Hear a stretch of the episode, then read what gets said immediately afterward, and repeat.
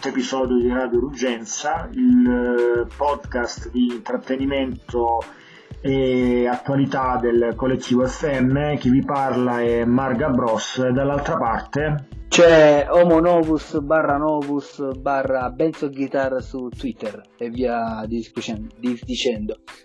Allora Frank, che eh, Sarebbe bello pure raccontarla ogni tanto la storia da dove viene quel Benson Guitar, però Ah, possiamo vecchia dire storia, vecchia storia. Diciamo, diciamolo subito, dai, diciamolo subito, fuori scaletta, fuori tutto, d'altronde avevo le mie eh, fisime dilettantistiche di non saper eh, riempire questi 5 minuti iniziali di spezzone di scaletta. Allora, Benson Guitar non c'entra nulla col, con la Benson, anzitutto, no? Sebbene io sia no. un, uno strempelatore di chitarra, però non c'entra nulla con la Benson. Beh, c'entra, c'entra relativamente, no? Eh no, eh, bisogna tornare, bisogna fare un passo indietro al, al, al 2010 più o meno. Allo scorso decennio. Quando... Allo scorso sì, decennio. Stiamo parlando, di, stiamo parlando di ben dieci anni fa, quando ci eravamo lanciati, ci eravamo lanciati nella, nella, nella cosiddetta allora blogosfera e avevamo lanciato un nostro blog di cui fortunatamente si sono perse un po' le tracce mm. e avevamo scelto, avevamo scelto dei, de, degli pseudonimi che in realtà erano degli avatar veri e propri, che nel 2010 si giocava ancora con la Wii e la Wii aveva gli avatar. Quindi stiamo parlando veramente di... Cioè, sembra un secolo fa, ma sono, de... sono appena dieci anni fa. E il tuo personaggio, il tuo personaggio si chiamava, ti ricordo, Camillo Benson. Esatto, quanto ti cavo.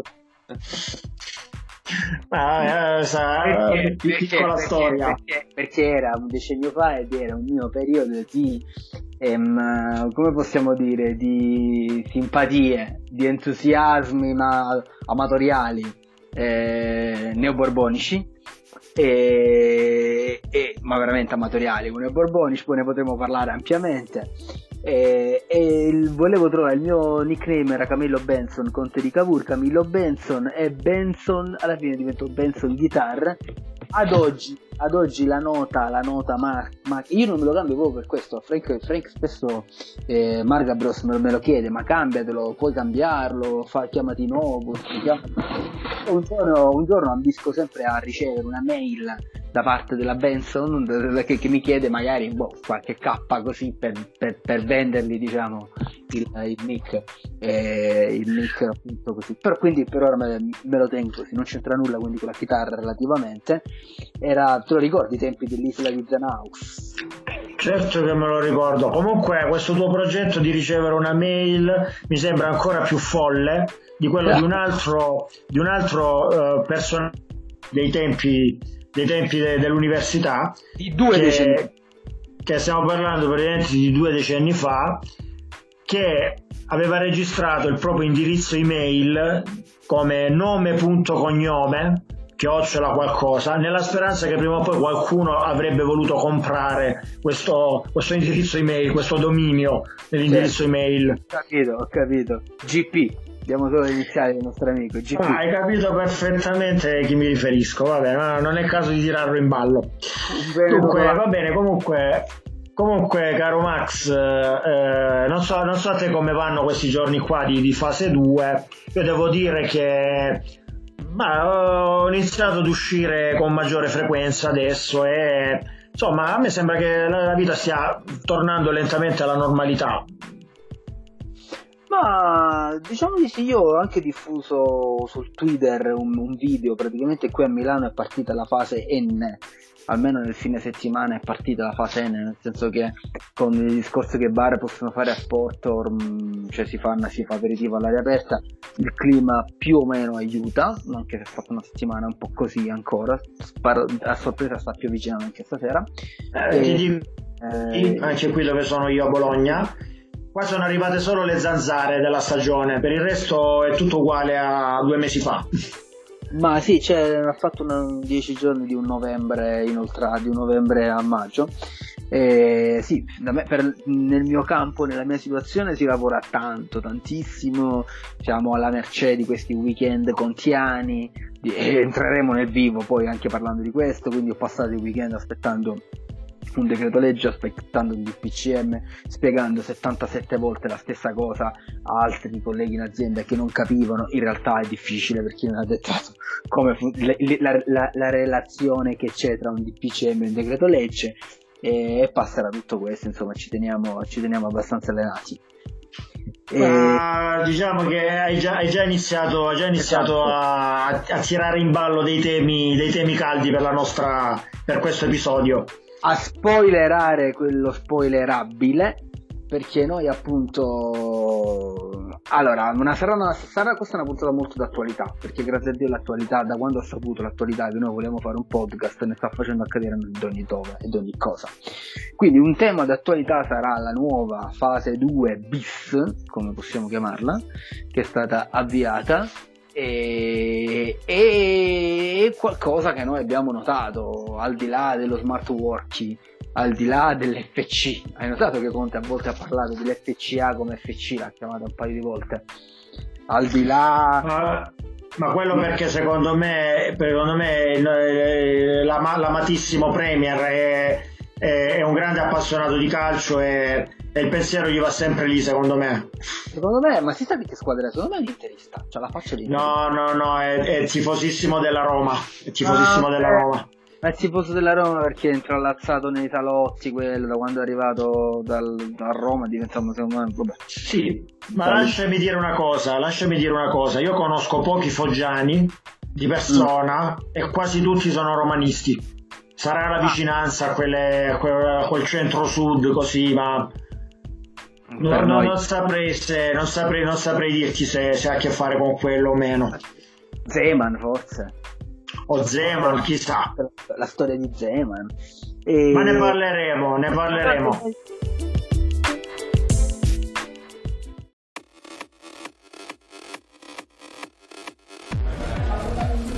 Io, lavorando per potermi, ripeto, per poter vivere di rendita. Se proprio non dovessi vivere di rendita, ho la cultura di conoscere un sacco di persone importanti che possono inserire dei, dei lavori importanti, quindi molto probabilmente mi avete qualcosa campo. Domani se uscire una cosa questa simpatica la metti come che nel Movimento 5 Stelle comunque è pronta mega vendetta, cioè chi giura eh, lo metti come fondo parlamentare, però eh, chi giura che se poi non dovessero all'ultimo uscire fuori i soldi per la cittadinanza tutto il 2019 sarà dedicato a far fuori una marea di gente del MEF, non ce ne fregherà veramente niente, ci sarà veramente uh, uh, una cosa ai coltelli. No? Noi crediamo che tutto andrà liscio, ma se per caso dovesse venire fuori che all'ultimo ci dicono ah i soldi non li abbiamo trovati, dopodiché nel 2019 ci dedicheremo soltanto, ci concentreremo a far fuori tutti questi pezzi di merda del MEF. Vi aspetto tutti i giorni, da lunedì al venerdì, dalle 20.30 alle 22.30 su Betting Channel con Betting Blog, il vostro spazio. Il lunedì ci occupiamo di ippica, il martedì di lotto e giochi da banco, il mercoledì skill game e il poker, giovedì casino e slot machine e il venerdì ci occupiamo delle scommesse sportive. Quindi ricordate, da lunedì al venerdì...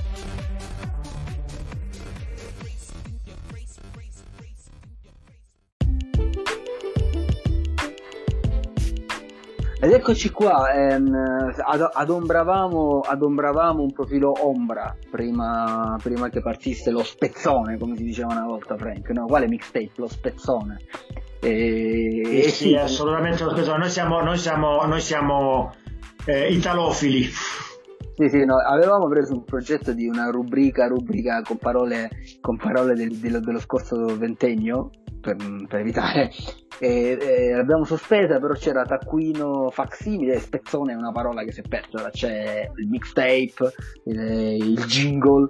Allora eh, l'uomo, l'uomo, ombra che abbiamo, l'uomo ombra che abbiamo adombrato è il nostro innanzitutto conterraneo voi direte anche, anche Conte è il nostro conterraneo. Ovviamente negli anni 90 noi non l'avremmo inteso come conterraneo di Foggia Frank perché negli anni 90 un nostro conterraneo al massimo arrivava a San Donaci Sud per capire la verità. Già, però sì. ora siamo uomini di mondo, ci siamo grazie, grazie a Niki ci siamo diventati tutti pugliesi e quindi ora ci, ci, ci sentiamo conterranei anche con un fuggeno, mentre invece il nostro Rocco Catalino è un nostro conterraneo diciamo Valle d'Itria, sebbene poi sia uscito come un brindisino, ma in realtà lui non è proprio un brindisino, brindisino stricto senso, no?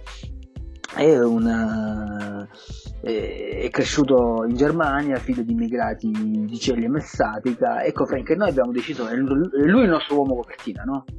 Cioè... Eh, è lui il nostro uomo copertina, ma mm, probabilmente lo, io ho la sensazione, insomma, avendo studiato un po' il personaggio, che tornerà spesso nei nostri discorsi eh, non è solo un uomo copertina, qua stiamo parlando secondo me di, eh, boh, di una personalità di spicco de, del futuro della, de, della politica italiana.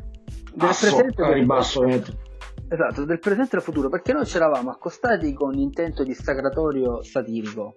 Però, però cercando nei nostri, eh, da, da, da perfetti dilettanti, i nostri cerchi che facciamo su Wikipedia, e troviamo già abbastanza, appunto io non riesco nemmeno a leggere tutta la pagina di Wikipedia di Rocco Casalino, abbiamo cominciato a scavare a fondo e abbiamo trovato, oltre, ripeto, oltre ad un sincero proprio spirito di campanilismo, un sincero spirito di campanilismo che ci alimenta perché alla fine è un po' uno di noi Rocco Casalino ragazzi. Rocco Casalino quando lo vedo quando lo vedo soprattutto ora che è diventato pasciuto rasato con l'occhiaia.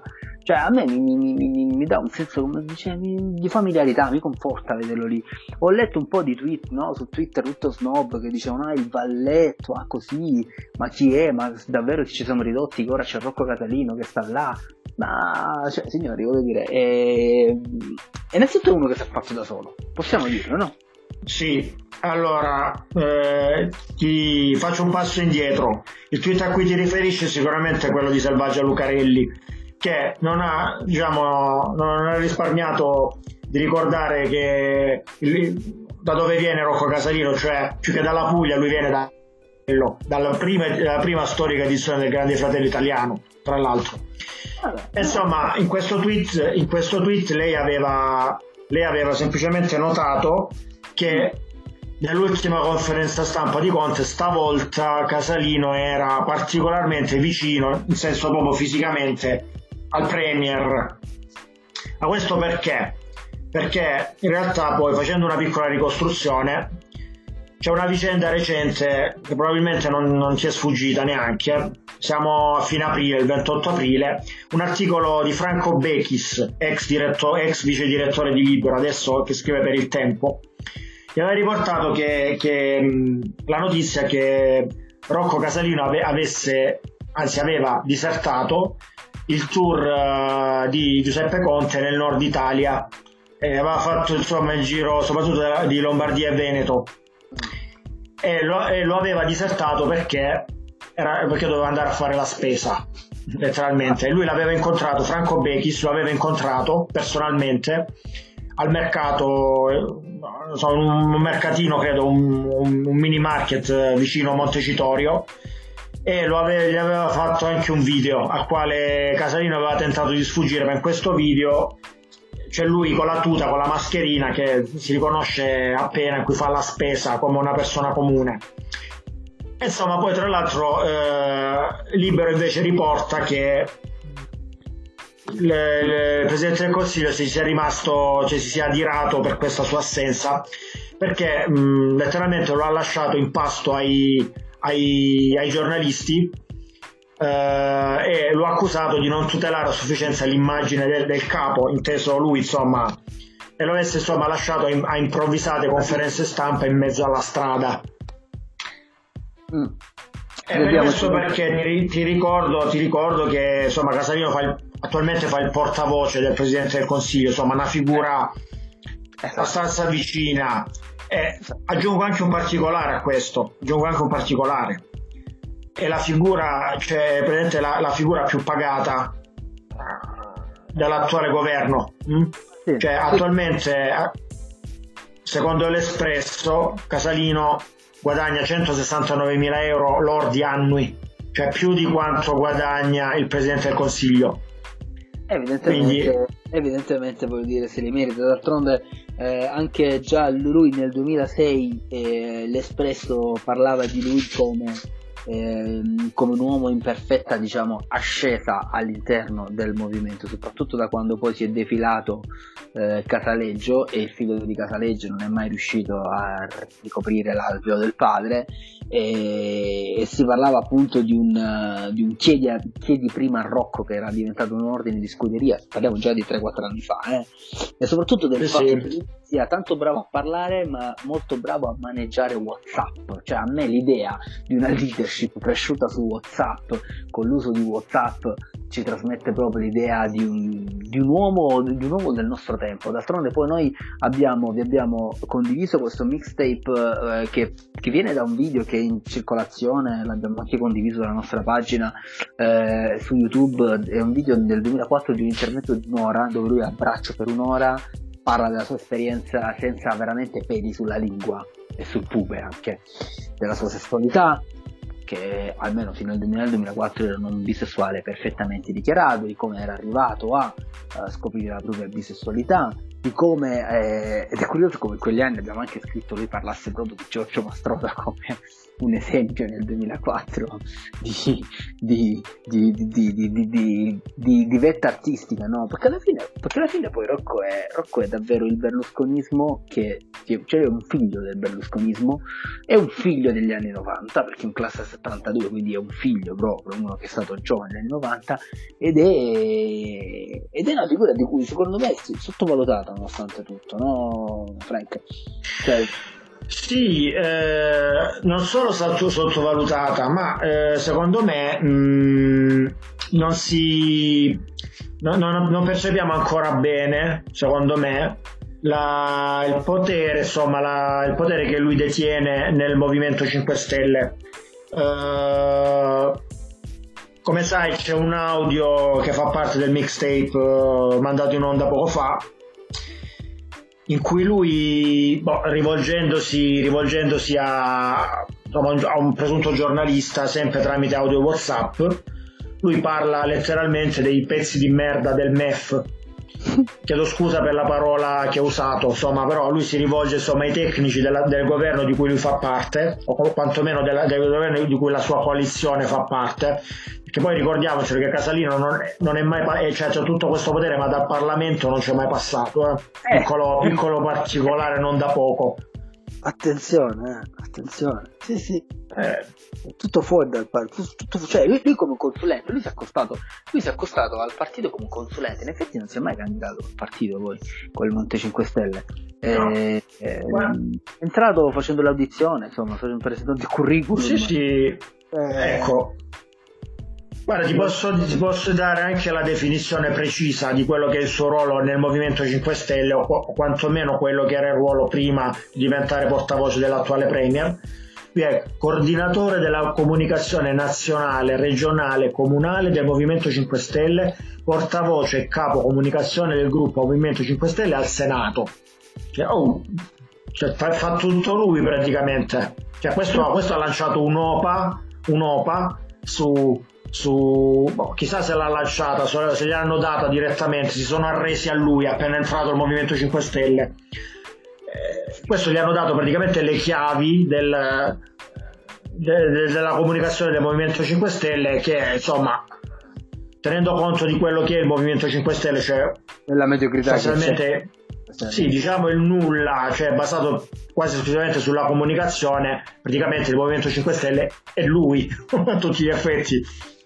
Sì, ma secondo me è anche oltre il Movimento 5 Stelle ormai lui, perché lui con, con, con la figura di Conte, con l'identificazione della figura di Conte, con l'essere l'uomo ombra di Conte, il braccio destro di Conte, che è abbastanza, voglio dire, eh, cioè, se tu ci pensi per come lo stai percependo ora Conte, no? in questa crisi, cioè, Conte lo stai percependo con un vuoto dei porti d'intorno. Dove sono i porti? Il PD dov'è nelle scelte che fa? L'unica persona che esce fuori del PD nella gestione dell'emergenza è Boccia. Di cui, di cui veramente potremmo fare una puntata. Ecco, cioè, mo, per esempio, se tu mi dai Boccia o Casalino, a me al momento ha più dignità istituzionale Casalino di Boccia secondo me perché forse più rischi si prende Casalino di Boccia per come altro pugliese ragazzi. Scusateci amici non pugliesi se vi stiamo, rovina- se vi stiamo rovinando l'Italia noi. Però stiamo, siamo pieni di questi faccendieri pugliesi, de, seguendo un'antica tradizione di faccendieri bizantini che abbiamo, di gente che fa il lavoro per gli altri. E, però no, cioè, cosa percepisci? La, veramente c'è un vuoto di partiti intorno.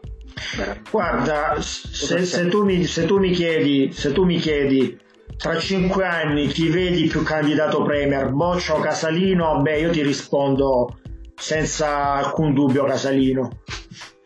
Anzi, vorrei, vorrei, vorrei, vorrei anche esagerare, se tu mi vedi proprio premier di italiano tra 5, 7 barra 8 anni, ti direi Casalino e Boccia eh, quasi pensionato praticamente. Eh, sì, soprattutto se poi dall'altra parte non, non c'è nulla, perché c'è c'è una lega in cui mo non volevamo finire a parlare di politica, di parlare di cose serie, però davvero io poi non mi chiederò perché la Lega ancora presenti Salvini come leader e non punti su qualcosa di più presentabile, tra virgolette, più presentabile come Zaia. E il PD e ti direi anche Maroni io, ti direi eh, anche Maroni, tranquillamente.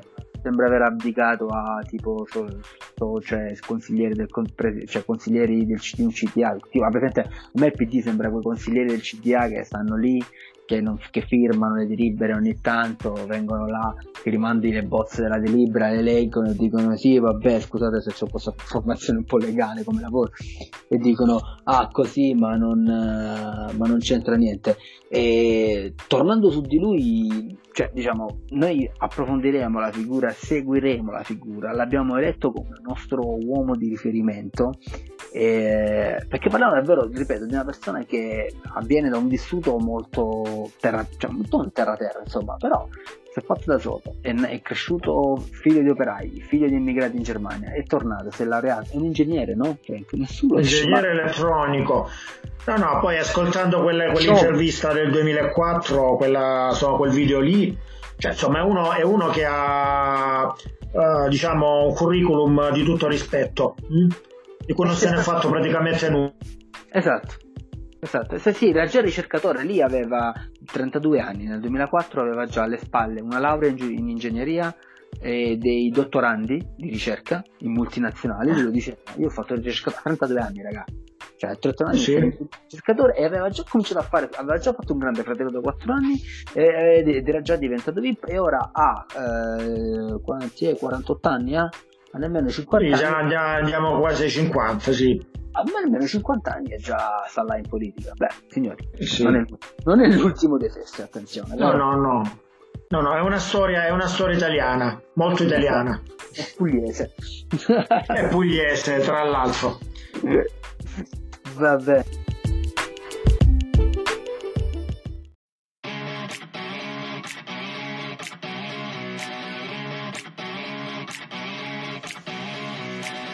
Esatto, è questo che dico. Con un aereo di Stato pagato da noi, sì, sì, sì. da noi, le parlano due ore e le danno delle istruzioni elementari per mostrarsi davanti agli italiani e all'Occidente, non per fare propaganda per i terroristi.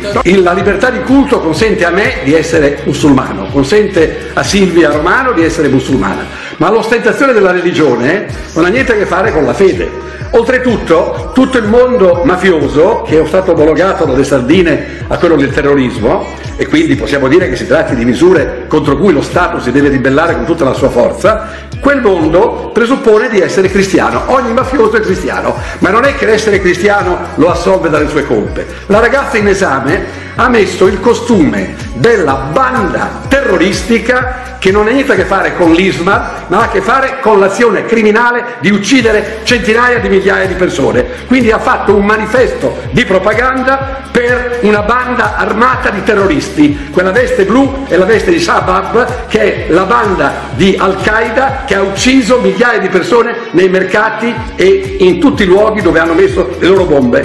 Se dopo la liberazione dal fascismo e dopo la fine del dominio nazista un partigiano avesse visto un collaborazionista venire con una divisa della SS, l'avrebbe abbracciato? Noi abbiamo abbracciato una nazista che ha aderito, è esattamente così. Il signor Conte che doveva dire si presenti con l'abito che rappresenta la nostra civiltà, non la civiltà dei terroristi.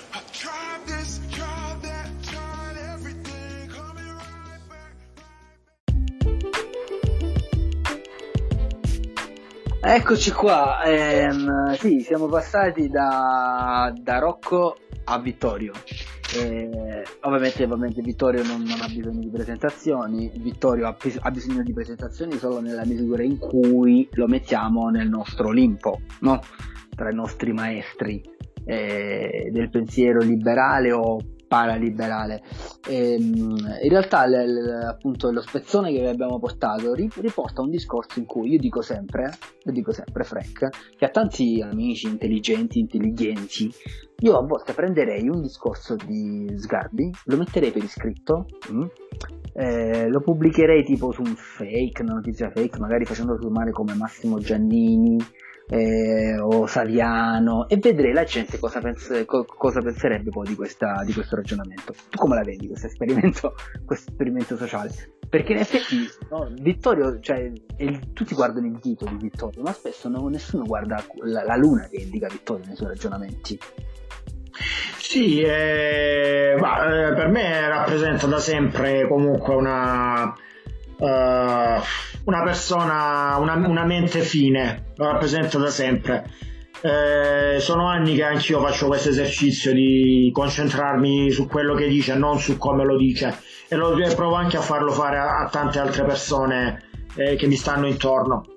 Eh, eh anche quello che abbiamo ascoltato nell'audio, insomma, a me non sembra una cosa da poco cioè, questa sì. notizia, cioè questa notizia di questi giorni, insomma, un fatto che un fatto di cronaca di cui tanti hanno parlato, eh, la, liberazione, la liberazione di questa cooperante Silvia Romano, avvenuta in condizioni misteriose, liberazione neanche tanto. Cominciamo a dire il rilascio. Sì, il rilascio, ecco, forse ho usato un termine sbagliato il release, come quando eh, installi no, no, nell'IT fai un release. Perché già la liberazione implica no? Una, un qualcosa un po' cioè, di... Un tentativo, un tentativo di, di non scendere a pazzi. esatto, esatto visto che qua i patti sono stati tanti e noi soprattutto abbiamo messo solo un passaggio però online circola no, un video molto più lungo di un quarto d'ora in cui Vittorio parte proprio dal sillogismo di quei grandi di quelle grandi menti delle sardine no? che hanno detto che Moro è stato ammazzato dalla eh. mano però secondo me no, ho fatto delle piantine l'hai, l'hai, l'hai letta la notizia tra l'altro così giusto per eh, aprire una parentesi. L'ho infraletta che hanno fatto su flash mob di, di piantare dei piantini in Piazza Maggiore. Sì, come, come, insomma, come ho avuto modo di scrivere, questo è, questo è grillismo 4.0. Mamma Vabbè, comunque è un altro, un, altro, un altro, capitolo di cui magari Meno avremo modo di parlare. Meno male Niente, io, io, io, volevo invece con te fare due chiacchiere su, su, questo, su questo, fatto, insomma, quello che dice, insomma, quello che, quello che si dice un po' è che questa operazione sia, sia, costata un po' alle tasche dello Stato, non diciamo neanche degli italiani, alle tasche dello Stato. Siamo alle solite, siamo alle solite, siamo alle solite, la valutazione gira tra i 4 e i 10 milioni di euro. E, anche qua. Sarebbe poco eh, sarebbe poco se fosse solo questo. Eh, anche qua ripeto non, allora, noi arriviamo tranquilli arriviamo dopo noi non siamo degli haters noi no. abbiamo già i cazzi nostri da fare la mattina alla sera noi, eh, guardate anche i nostri troll non, cioè, però attenzione cioè dobbiamo metterci l'anima in pace no? voglio dire eh, anche perché io seguo questo ragionamento, no? se eh, abbiamo ehm, la vita è sacra, la vita deve valere, la vita deve fare così, ma questo gesto di pagare per avere indietro una vita occidentale, dando dei soldi a un'organizzazione terroristica che farà carne da macello con i propri, perlomeno almeno a livello locale, con i propri territori, non è un gesto stesso di profondo razzismo da questa parte cioè, vuol dire che una vita nostra vale più della loro. Tanto che, che ce ne frega se loro cosa ci faranno con questi soldi? Poi andranno, andranno a sparare eh. Mistici o a far carne a macello, no? Guarda, hai, hai toccato un punto, un punto molto importante. Io ho, trovato un bell'articolo di un, di, un, di un, sito che si chiama Osservatorio Globalizzazione che ti ho postato anche eh, qualche giorno fa in cui si parla, cui si parla dello, di, diciamo, di, di, varie sfaccettature di questa operazione e tra queste c'è il fatto in cui si sottolinea l'abilità strategica di questa, di questa, di questa organizzazione Al-Shabaab, che è un'organizzazione terroristica che praticamente ha, ha acquistato una crescente capacità operativa principalmente sul, sul, sul, terreno somalo, ma che poi si sta anche ramificando in tutta quella zona lì del, del Corno d'Africa. Cioè questi che hanno fatto, questi che hanno fatto, hanno, hanno trattato con lo Stato italiano come se fossero un vero, un vero, capo, un vero capo di Stato, di, un, di uno Stato sovrano. Eh, tra l'altro, diciamo, la loro immagine a quanto, a quanto pulita, no? perché hanno, innanzitutto hanno riconsegnato la, la cooperante in, in, buono stato di, di salute. Poi, ripeto, questi, sono, questi, hanno parlato tramite un loro portavoce con Repubblica. Parliamone poi, tra l'altro, vabbè. Ah, sì? Cioè, Repubblica? Sì, sì, hanno parlato con Repubblica e eh, sono arrivati anche a discutere di, di, di, quello che avrebbero fatto con i soldi ricevuti per questo riscatto. Cioè, avevano detto in parte serviranno ad acquistare armi di cui abbiamo sempre più bisogno per portare avanti la jihad. Ah, eh, eh, grazie, avanziamocene pure. Poi dice il resto servirà a gestire il paese, tipo pagare le scuole, comprare cibo e le medicine che distribuiamo al nostro popolo, formare i poliziotti che mantengono l'ordine e far rispettare la legge del Corano.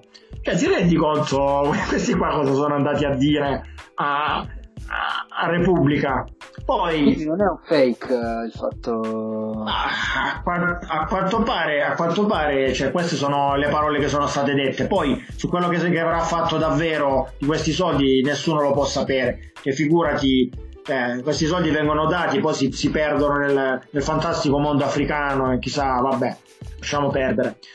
Eh, tra l'altro questo, in questo stesso articolo, questo è anche citato un, un, esperto di, di, realtà missionarie africane che è tale padre Giulio Albanese, che è un missionario comboniano, che alla stampa invece ha dichiarato che il grosso errore che è stato fatto un pochino anche dal, dalla, da parte della cooperante. Dicono che in Africa non ci si può muovere come cani sciolti perché sostanzialmente non è una vacanza. Io ho un po' questa sensazione non so tu Max che purtroppo nel mondo, nel mondo della ONG, nel mondo della cooperazione, poi eh, si stia insomma facendo un pochino questo errore di prendere, di prendere questa strada come se fosse un anno sabbatico, letteralmente, non dico una vacanza, ma proprio un anno sabbatico. Mm? Errore? Quando probabilmente, Siamo, probabilmente nel mondo... Siamo sicuri sia un errore. Cioè, a me, a me, questi corpi intermedi, come si diceva una volta no? negli anni 70, quando si parlava dei partiti, a me questi corpi intermedi di queste ONG, eh, variamente o non variamente strutturate, meno o più istituzionalizzate, meno o più liquide, che vanno lì in questi contesti liquidi, mm, cioè alla fine non so che tipo no, di incastri trovano sul territorio, no? Ma chi può saperlo, sinceramente di base debbano convivere con determinate situazioni, mi dovrebbe dire, di illegalità. È un po' come se tu vai a fare il volontario in un quartiere difficile e per fare quel volontario in un quartiere difficile poi non puoi devi conoscere i criminali, devi conoscere i delinquenti devi sapere chi sono i delinquenti e ci devi, devi tollerare sostanzialmente. Devi probabilmente stare io qua senza scoperchiare e senza scoperchiare un vaso di Pandora poi potremo pure cominciare a parlare la, la, una nostra chiacchierata su regioni ce la vogliamo fare poi eh? sperando che non ci ascolti ah, nessuno beh, sì. dei, dei, dei, dei, bei, dei, bei, dei ben pensanti non ci aspetti nessuno non perché lui quel povero Cristo che alla fine che ha fatto ma di chi l'ha mandato lì a fare eh, cose beh, certo, eh, certo. così come anche questa ragazza qui che era lì no a fare e di come poi se n'è tornata, sì. no? Mi dicevi che cioè... no, allora io non voglio mettere non voglio buttare diciamo fango sul mondo della cooperazione perché io sono sicuro che la maggior parte di quelle persone lì ci va con un, con un, cioè con un letteralmente con una vocazione mh? Mm? e lo fa, lo fa a fin di bene e anche diciamo non voglio, non voglio, mh, mm, non voglio mettere in dubbio l'operato dell'ONG io però so tu però quello che ho notato ad esempio no? questa misteriosa conversione, conversione all'Islam che sarebbe avvenuta da parte di questo, questo imbruttimento letteralmente che c'è stato di questa ragazza mm. io, no, io non sono uno psicologo e comunque devo purtroppo dare anche ragione alle parole del Premier Conte che ha detto che giustamente cioè voi non sapete eh, come, come ne uscireste se, se passaste due anni imprigionati presso i terroristi, io gli do assolutamente ragione da questo punto di vista, però nulla mi toglie dalla testa che tornassene, tornassene convertita all'Islam, cioè una religione eh, con eh, delle caratteristiche diciamo specifiche, no? in cui, in cui diciamo, ci sono anche limiti alle libertà, specialmente per quanto riguarda il sesso femminile, io, io lo, vedo, lo, vedo, un po' come, un po come, mm, come, tra, come, i tratti psicologici che sono stati tracciati per quanto riguarda i, i foreign fighters dell'ISIS, di cui ne aveva parlato al suo tempo il, il, premier Boris Johnson, e diceva insomma che questi sono, questi sono persone, sono persone che hanno vissuto all'occidentale, però sempre pensa della loro provenienza, della loro religione, poi diventati, diventati adulti a un certo punto questi sceglievano di espiare propri, il proprio peccato di aver vissuto all'occidentale mettendosi a combattere l'Occidente. Allora io ci vedo qual- anche qualcosina un po' in comune con questi, cioè sono, mi rendo conto che sono parole un po' forti, però eh, io ci credo davvero. Cioè nel senso che questa ragazza è, sicur- si è sicuramente imbarcata, cioè imbarcata, è andata in Africa con l'intenzione di salvare delle vite umane, di aiutare il terzo mondo, però a un certo punto si è medesimata talmente nella parte che addirittura si è voluta privare delle proprie libertà per, eh, per mettersi da, dalla parte di quel terzo mondo. Beh, questa, questa diciamo, questa questa estremizzazione così io purtroppo non la, non la, percepisco, non la percepisco, però caro Max c'è una, una piccola notizia che diciamo, mi ha confortato che eh, trovandola in rete, dunque il sito dissapore.com che è il mio riferimento per quanto riguarda le mode alimentari ha, ha praticamente il profilo per alleggerire un po' il tema, esatto. Sì, no, per alleggerire la cosa, per alleggerire insomma un po' queste, queste mie dichiarazioni. Il sito di Sapore ha riportato la notizia che la prima cosa eh, che avrebbe desiderato la cooperante Silvia Romano una volta, messo, una volta liberata sia stata quella di farsi una bella pizza. E me questa cosa mi, mi, mi, conforta, mi conforta molto perché non è venuta assolutamente meno a un certo punto la sua, la sua italianità. Questa cosa mi fa piacere, cioè non perché, perché essere italiani sia meglio, ma perché fa parte delle fa parte insomma del suo essere italiana. Addirittura l'ambasciatore italiano l'ambasciatore italiano le avrebbe fatto avere una pizza da, insomma, da, un, da un ristoratore somalo eh, a quale non sarebbe rimasta molto soddisfatta, però insomma l'idea è che poi a un certo punto lei eh, una volta tornata in Italia possa tornare a mangiare della, dell'ottima pizza. Secondo me questo rientra in una specie di operazione simpatia che comunque è stata fatta perché comunque la vicenda... La, cioè, tu pensi, pensa che tutto è nato come tutto è nato con, con un intento propagandistico, no?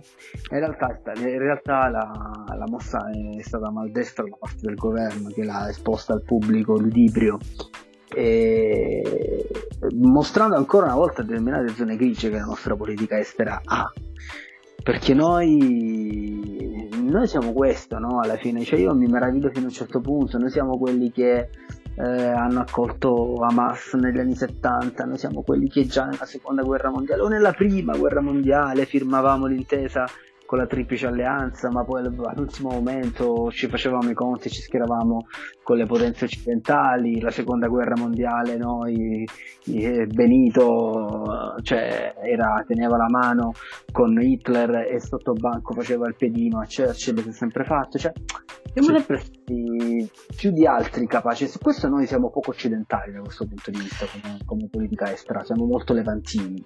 Certo, questo... certo, guarda, piccola parentesi, poi ti lascio, ti lascio, eh, ti lascio, ti lascio concludere. Cioè questo, questo aspetto di essere di fare gli amici di tutti eh, di questo aspetto qui ne ha parlato spesso Oscar Giannino, altro nostro mentore. mentore diceva, insomma, l'Italia, l'Italia, non prende mai una posizione netta, non prende mai una posizione netta, questo insomma non, non le giova affatto. No, no, no, no, anche però ci può, però, però dicendo una cosa un po' scomoda, tanto non ci sente nessuno, però forse ci ha giovato nella misura in cui se non abbiamo ancora avuto determinati escalation eh, di, cioè, di terrorismo, eh, secondo, secondo me alla fine da questo punto di vista vigliaccamente forse, cinicamente forse, ma paga, cioè il fatto di andare a ungere ogni tanto uh, dei, dei, galloni a, a, a, cioè no, a, cioè a dare emolumenti in giro e riscatti in giro e milioni, milioni Frank ne abbiamo terminati abbastanza negli ultimi, negli ultimi anni. Benefattori, de, benefattori degli stati canaglia praticamente. Eh, da una parte all'altra con l'ENI, con l'ENI lead eccetera forse questo ci, ci salva un po' le terga da alcuni fenomeni di recrudescenza di, a livello di terrorismo, no? Sempre il fatto che ti ricordi il famoso arresto a omicidio di quello che fu a Stesso San Giovanni, ti ricordi quello là dell'attentatore di Berlino che la sera dopo, dopo aver fatto l'attentatore a Berlino, era tranquillamente a Sesto San Giovanni, si stava rincasando. Me lo eh. ricordo, me lo ricordo, me lo ricordo. Oppure le, le, segnalazioni di tantissimi attentatori che passano dall'Italia, sarà anche la funzione che abbiamo di, eh, di ponte sul Mediterraneo, la nostra maledetta posizione che tanto, tanti, tanti grattacapi ci dà. E ragazzi siamo questo, siamo questo e lo vedremo lo vedremo, cioè lo vediamo e, ed è una cosa che pochi dicono, pochi fanno, forse non, si, forse non conviene tanto dire, o forse oh, non serve nemmeno dirlo, però qualche pensiero ce lo facciamo ogni tanto, vero su questa cosa? Almeno un'esternalità eh. ce la prendiamo, ecco, la facciamo così. Certo. Noi sì. le chiacchiere che facciamo tra di noi lo possiamo tranquillamente dire.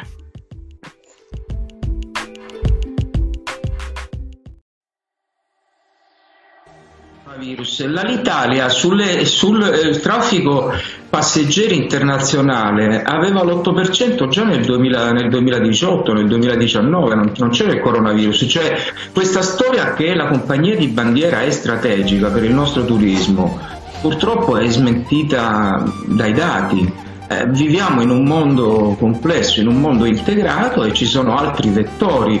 Eh, l'Italia ha perso qualcosa come il 70% dei passeggeri negli ultimi 15 anni.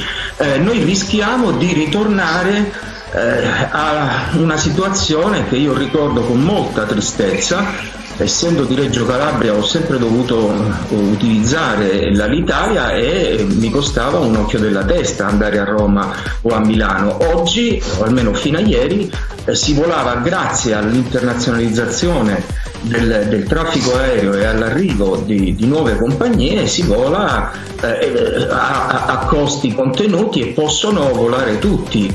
Eh, questa strategicità dell'Alitalia credo che non, che non ci sia. Eh, abbiamo speso tanti tanti soldi eh, e li hanno spesi i contribuenti.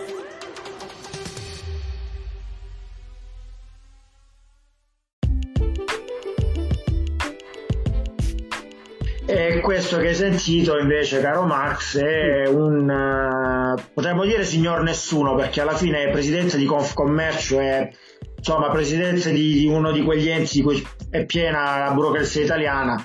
Però insomma a me una cosa, a me una cosa di quello che dice di Alitalia eh, mi, fa, mi, fa, pensare che io effettivamente ho ripensato a tutti i soldi che ho dato ad Alitalia nei, nei miei viaggi che ho fatto quando vivevo all'estero E io questi cavolo di viaggi che facevo con Alitalia in, eh, in, eh, in collaborazione con TAP Portugal, che era insomma la compagnia di bandiera portoghese quando vivevo in Portogallo, mi facevano pagare dei viaggi per poter tornare in Puglia veramente cari, ma veramente cari. Cioè mi partiva ogni volta tra andata e ritorno 500 euro per andare in Portogallo, nella stessa Unione Europea. Non so, se, non so, non so qual è la tua, la tua esperienza con, con Alitalia in questo senso. No l'Italia l'ho usata davvero poco. No, l'ho usata per un periodo quando facevo il corso prematrimoniale, il Roma-Milano, li ho prenotati tutti insieme ed era il venerdì sera, prendevo questi aerei il venerdì sera per arrivare, perché poi tornavo col treno, però per sbrigarmi eh, non pagavo tanto, eh, mi sono trovato abbastanza bene, però erano appunto prenotato mesi e mesi prima. Eh... Sì, ma questi erano voli interni, questi erano voli interni. cioè, io, io, io Ciampino, sì. il Fiumicino, scusa, il Fiumicino, Linate, con, io avevo l'ufficio a un quarto d'ora di taxi da, da Ciampino ed era scomodo a Roma, però almeno una comodità c'era, che eri vicino al Fiumicino. Atterrare a Linate, che sei a due passi dalla città, davvero tu facevi due ore e mezza ufficio casa a Milano praticamente. Facevi. Eh. Sì, quello sì. Guarda, io, io ricordo a un certo punto che un anno dovevo tornare, dovevo tornare in Puglia da, dal Portogallo e pagai, se non sbaglio, con lo scalo a Roma 574 euro. Potevi andare andare al ritorno.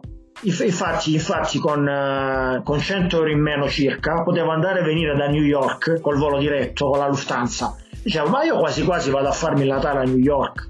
Cioè io ancora, ancora adesso, ripeto, non mi spiego, non mi spiego come mai questa cavolo di compagnia che continua a ciucciare eh, statali, cioè tutti, que, tutti, i governi continuano a pompare soldi ad Alitalia, Questa, questo, questo essere sempre morente, sempre indebitato, deve sempre arrivare qualcuno ad acquistarsi, ma non arriva mai.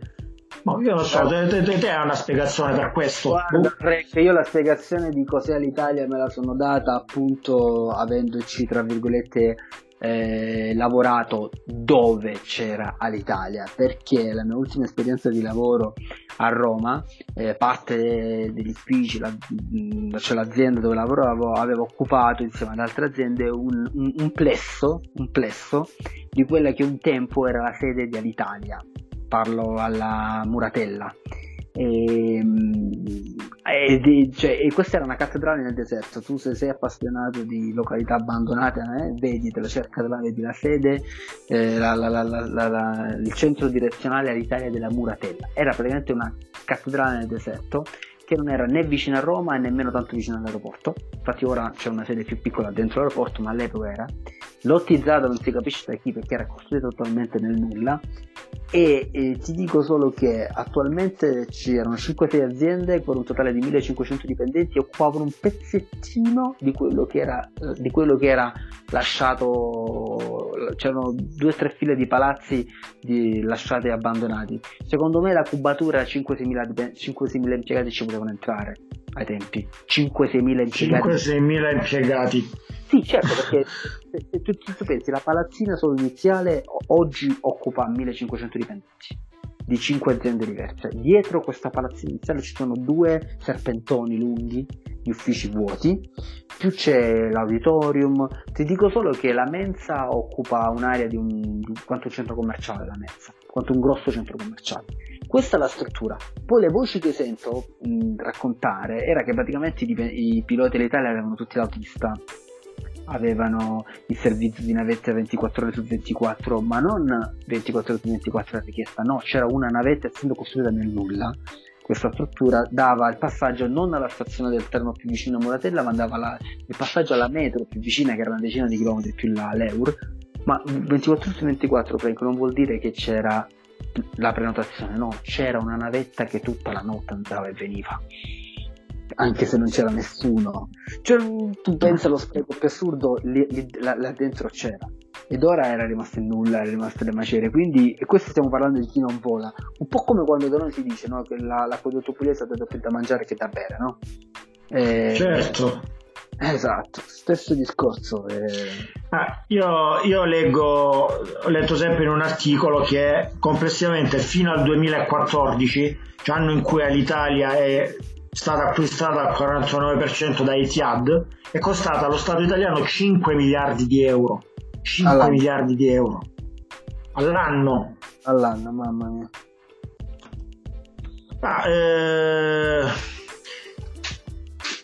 Poi è un grande problema. Ultimamente ho, ultimamente ho sentito insomma che eh, ci sarebbe questo, questo acquirente americano, no? la, Delta, la, Delta, Airlines, all'interno di una, di una cordata di una cordata di, di, imprese a cui fa parte anche l'Atlantia, insomma la famiglia Benetton per acquisire, per acquisire l'Italia. Ma... Però ti dico, ti dico, una cosa in più e così introduciamo anche il prossimo, il prossimo argomento. Sai chi c'è, chi c'è, anche in questa cordata?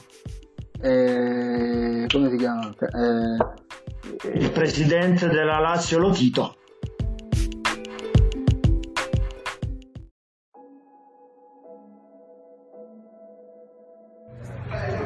Succedevano cose strane, se vediamo poi quello che è successo nel, nel diciamo, futuro. E qualcosa di straordinario dopo un lavoro intenso, un lavoro fatto con grande professionalità e con grandi investimenti. E abbiamo fatto un po' della Lazio e anche di Roma, un po' eh, se ricordate la storia, un po' la Roma capitale del, dello sport eh, sia nazionale che internazionale, perché in quel momento si creò un grande duello Roma-Lazio e anzi credo che si riviva poi anche nel recente, no? quello che sarà lo scontro tra pochi giorni. Simeone ci ha detto che quella Lazio ha cambiato la storia del calcio in quel periodo, perché poi addirittura abbiamo permesso di vincerlo anche alla Roma. Ah sì, eh, ha ragione, un po' si è imitato quello che già si faceva.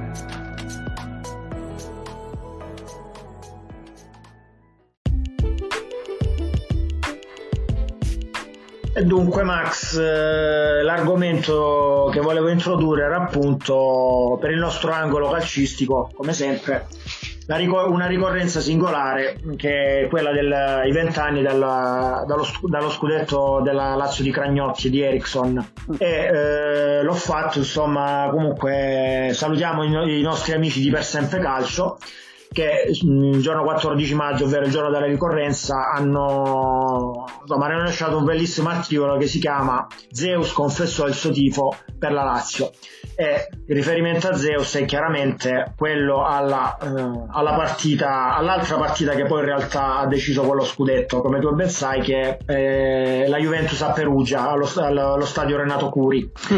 Adesso io non so, non so te Max che ricordo hai quella partita, però io insomma purtroppo purtroppo, pur essendo io insomma simpatizzante, insomma filo, filo juventino, non posso ricordare con dispiacere quella Lazio lì. Cioè io quella Lazio me la ricordo come un, uno squadrone, uno squadrone che, che, sarebbe stato ricordato anche se non avesse, se non avesse vinto lo scudetto.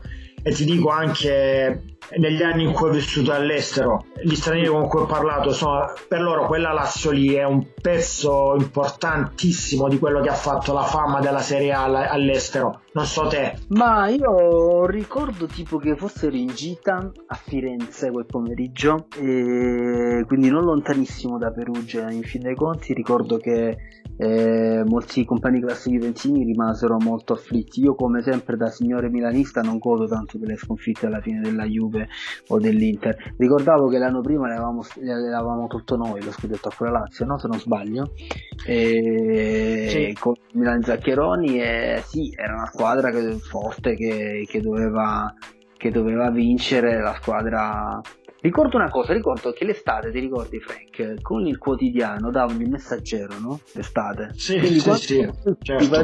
Questo in Puglia, eh, in Puglia, ricordiamolo. Cioè, facciamo invece Puglia anni 90.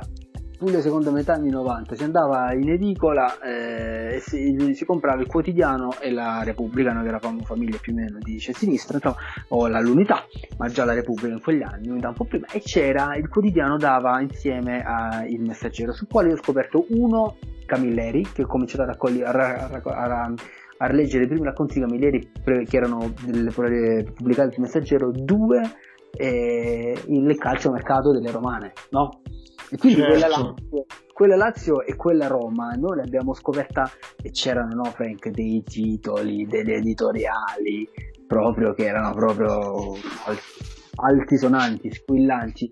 E quindi la vedevo pezzo per pezzo, no? Cioè Sergio Concesava a destra, Nedved a sinistra, Ivan della Pegna, no? Giocavano questo 4-4-2 molto, Sì. no? Beh, Al- Almeida in mezzo, Veron, cioè se- di che squadra stiamo parlando, di che centrocampo stiamo parlando? Cioè Sì, Simeone anche, che non era neanche titolare. E le rose di 30 giocatori come si cominciarono in quegli anni proprio a farsi, no? Le rose da i 3-4 giocatori per ruolo. Io devo dire la verità, la Lazio che io ho tra virgolette amato è la Lazio di Ericsson, ma proprio la prima Lazio di Ericsson. Quella là Quella che, di... quella che vinse la Coppa UEFA. Capito? O che perse la Coppa UEFA contro l'Inter, oddio, non mi ricordo no, come- vinse- Allora, quella, quella perse la Coppa UEFA contro l'Inter, Esatto. poi, poi quella Lazio lì ti ricordo che eh, riportò Vieri in Italia dall'Atletico Madrid e vinse la Coppa delle Coppe. Ecco, quella con E l'anno dopo, l'anno dopo, l'anno dopo stracciò il Manchester United nella Supercoppa europea, il Yeah. Manchester United fresco di, di grande slam. quella, quella con Marcheggiani, Chamò, Nesta Negro, Favalli, eh, Guerino Pancaro. Guerino Gottardi, Marcolin, eh, dai, quella era... Poi, Roberto poi, Baronio in panchina. sì, poi arrivò sto squadrone bionico con Salas, eh, tutti sti- Crespo. Tutti questi giocatori, sta Cirio qua, sta maglia della Puma, no? Era Sì, sì. una delle prime maglie della Puma che tornò, cioè, se ci pensiamo, attenzione, mi sa, eh? uno dei primi, primi, primi maglie della Puma che tornò e sto squadrone qui che... Ti e poi ricordo anche eh, Anna Facchi che eh, diciamo, no, no, per me non è mai non è ancora un ricordo è, è ancora viva nella mia mente se, se, se è capitato mai magari in qualche, in qualche momento di noia, se è capitato su Instagram, cioè signora Anna Falchi è davvero una vera browser a tutti gli effetti, eh? non, è, non si è per Eh, nulla certo. impazzita Anna Falchi. Era borghese forse vent'anni fa, ma ora è totalmente molto aggressiva ancora, ancora molto più aggressiva di quella notte là. Ti posso dire ti posso dire la cosa che mi piace di più di Anna Falchi Che romagnola. No a parte che è romagnola a parte che è mezza romagnola e mezza finlandese ma una cosa che mi piace di più è che ha scelto di vivere in Puglia Davvero? Ah, non lo sapevo. Eh, adesso non so se vive, se vive il 100% del tempo in Puglia, però lei eh, fa delle trasmissioni su Telenorma, eh, quindi delle trasmissioni di cucina su Telenorma, pertanto credo che insomma la sua sede operativa quantomeno sia in Puglia. Addirittura. Ah, eh, una grande cosa. E poi io sportivamente, ora come ora, non avendo studiato niente per la trasmissione, non ricordo tanto, tipo loro dove l'hanno vinta a Roma, contro chi? Chi era la rivale di quel campionato? La Juve, vero? Ah no, la Juve Allora, era... la, la rivale, la rivale del campionato era la Juve, eh, loro la vinsero in casa eh, nella part- in una partita contro la Regina, la, cioè la, la prima Regina che arrivò in Serie A, quella di Callon, di Pirlo Mamma. tra l'altro. Mamma mia. O Sanzini, va bene, altra, altra, altra pagina. Però loro Mamma. vinsero 3-0 quella partita e aspettarono il risultato di Perugia, che invece tardava ad arrivare. Ti ricordo, ti ricordo che la partita era stata sospesa Per perché pioveva di rotto. Mamma mia, mamma mia signore. E, e niente, Cragnotti si, si regalò sto scudetto che l'ha pagato, ha pagato fantasmiliardi di milioni praticamente. Beh, l'ha- pagato, l'ha pagato un bel po'. Poi, boh, insomma, a quanto pare i debiti della Lazio successivi nascono da quel, da quel periodo lì. Certo, eh, ha creato, ha creato, secondo me, comunque, pur facendo dei debiti, un- letteralmente un mito, perché quella Lazio, ripeto, è ancora nei ricordi dei- degli appassionati di tutta Europa e pertanto non, non si può dimenticare, non si può semplicemente liquidare come, come una parentesi, ma insomma Ah, ma Simeone, sto qual- Sensi, ma quanti erano? Sensini, Simeone. eh, allora era una Lazio a trazione argentina, ti ricordo che l'anno dopo la Lazio Avanelli. ha c'era. Avuto Eh, eh, c'è, c'è, la, c'è, la, foto di, sulla, sul, sul, sull'articolo di Per Sempre Calcio c'è la foto di, dei festeggiamenti e Ravanelli indossa una maglia dell'Inter. Vabbè. Parentesi.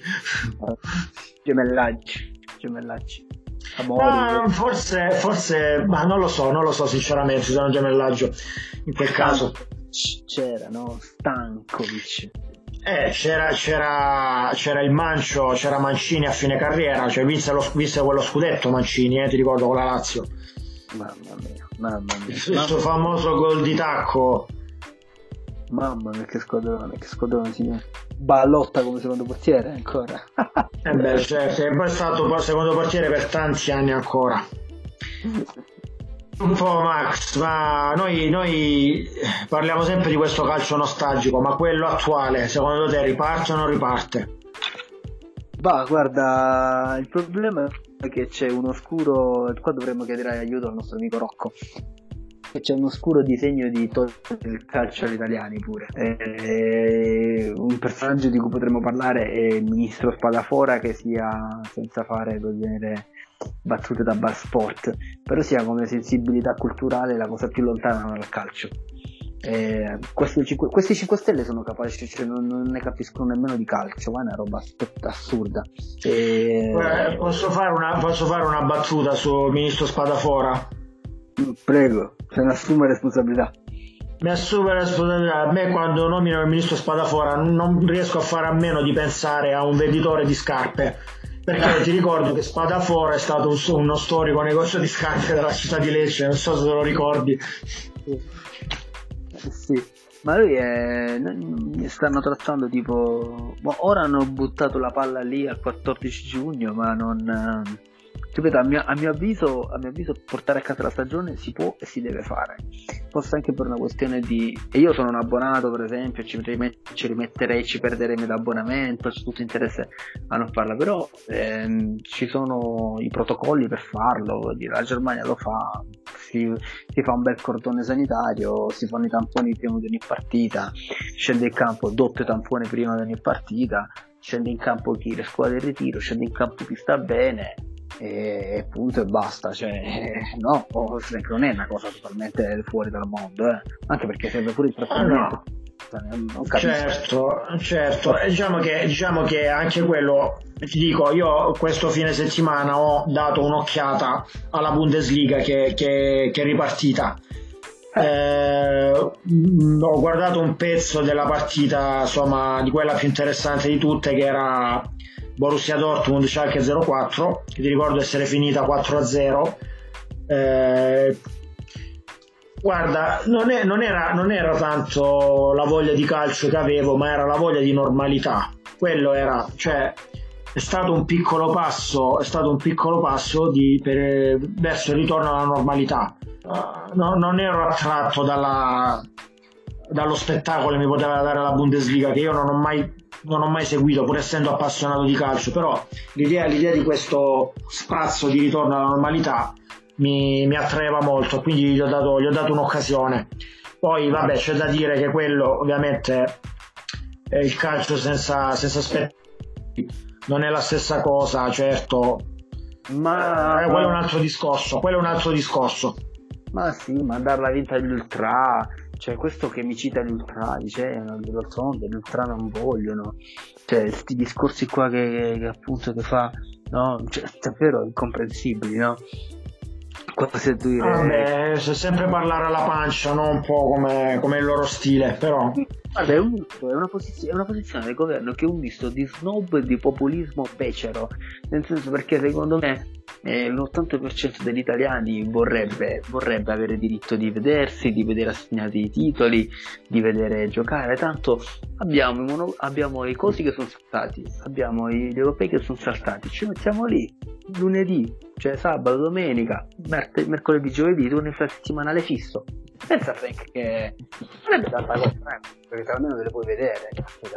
Eh, Eh, voglio dire, eh, boh, non siamo Ci sono, che fai? Non te le guardi? Certo. Ma io a volte penso che come, come a scuola non abbiamo, non abbiamo, fatto tornare i ragazzi a scuola, però, però li stiamo facendo fare gli esami, e ci sia la voglia di, provo, di nemmeno provare a organizzare le cose. Siamo tanto mediocri nella gestione della cosa pubblica ormai a livello governativo che non c'è nemmeno la, la cosa, dire il fastidio e così e, un gruppo di interessi come quelli del calcio non riesce a imporsi, cioè la Lega Calcio non riesce a imporsi, si fa, si fa bacchettare da spadafora, ricordo quando, ricordo quando furono giocate le ultime partite a porte chiuse che c'erano i decreti ministri di DPCM che dicevano che si, le, le, manifestazioni sportive si dovevano fare a porte chiuse e la partita Parma, qual è?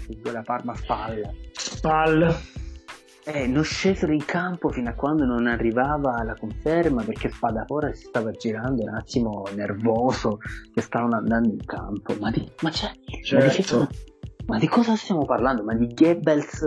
Ma di, di Venezuela, di Venezuela.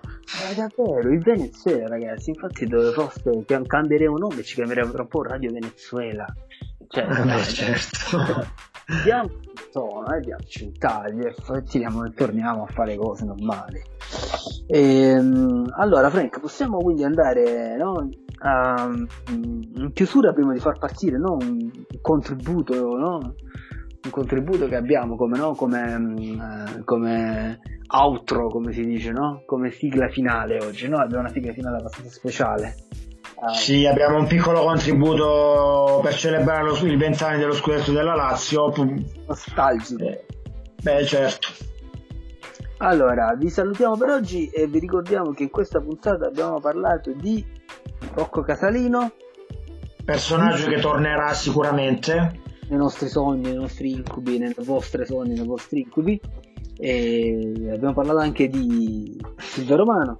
E di terrorismo in parte di Vittorio Sgarbi soprattutto e abbiamo anche parlato di eh, Alitalia e buchi neri eh, e cattedrali nel deserto di Lazio. Di Lazio insomma un po' di, anche di, di, calcio che riparte non riparte chi lo sa. E anche di faccia da diciamo la verità. Perché no Max, io, io, ti saluto, saluto i nostri ascoltatori e insomma ci, ci risentiamo su queste frequenze clandestine alla, alla prossima settimana. Un uh, caro abbraccio a tutti quanti e grazie per la comparanza come sempre. Ciao ragazzi. Ciao. Sono le 16.03 30 secondi in questo istante dunque dovremmo essere ormai in prossimità dell'inizio dei secondi tempi delle partite. Perugia per Perugia Juventus. Beh, la notizia è che sta piovendo a dirotto e è davvero a rischio la praticabilità del campo e dunque la ripresa del gioco. 0-0 a momento in linea che va a Roma. All'Olimpico le squadre, Lazio e Regina stanno entrando adesso sul terreno di gioco, dunque con 5 minuti di ritardo circa per la ripresa appunto del secondo tempo. Il primo tempo si è concluso con la Lazio in vantaggio per 2-0, ma lo spettacolo più bello lo sta fornendo senza dubbio il pubblico con una partecipazione collettiva trascinante con l'attenzione rivolta costantemente e ovviamente anche a Perugia, radioline a tutto volume. Terzo gol per la Lazio, 3-0 ancora Diego Pablo Simeone esattamente al quattordicesimo quarto gol realizzato di testa da Diego Pablo Simeone. Perugia per un altro aggiornamento è in corso la verifica da parte del direttore di gara per Luigi Collina che è accompagnato dal capitano della Juventus Conte e dal capitano del Perugia Olive. Sta percorrendo praticamente l'intero terreno di gioco del Renato Curi con un pallone che cerca di far rimbalzare per verificare se le condizioni di praticabilità del campo consentiranno o meno la ripresa del gioco. A più tardi per le ultime notizie da Perugia a Telalino. Infatti la Lazio batte la Regina per 3-0, situazione davvero paradossale per la Lazio. Possiamo definirla una festa a metà, tifosi sbigottiti, davvero increduli, devono aspettare ancora qualche minuto per conoscere il verdetto del campionato. Per il momento comunque la Lazio è al comando a quota 72 punti, ma naturalmente non è finita.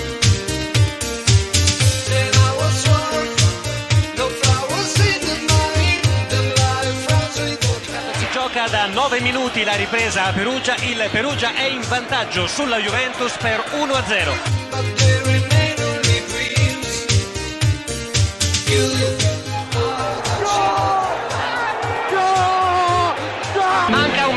alla fine del campionato. Il Perugia è in vantaggio sulla Juventus per 1-0. Palazzo è vicinissima al suo secondo titolo italiano. La palla sulla destra è Snyder, chiuso però dal difensore della formazione perugina Materassi, mentre in questo istante Collina dichiara concluso il confronto. Sono le 18 e 4 minuti del 14 maggio del 2000. La Lazio è campione d'Italia 1999-2000. La Juventus è stata battuta a Perugia per 1-0 dalla squadra di Carnetto Massone, linea all'Olimpico. E allora sono i tifosi stessi qui all'Olimpica a gridare quelle due parole a lungo per tanti anni soffocate, campioni d'Italia. Gli ultimi minuti vissuti via radio, le mani nei capelli sfrenata, è un momento indescrivibile. Tutti insieme nello stadio, così impazziti a festeggiare il, lo scudetto, il secondo nella storia della Lazio, l'Olimpico, trasformato in una piazza completamente bianca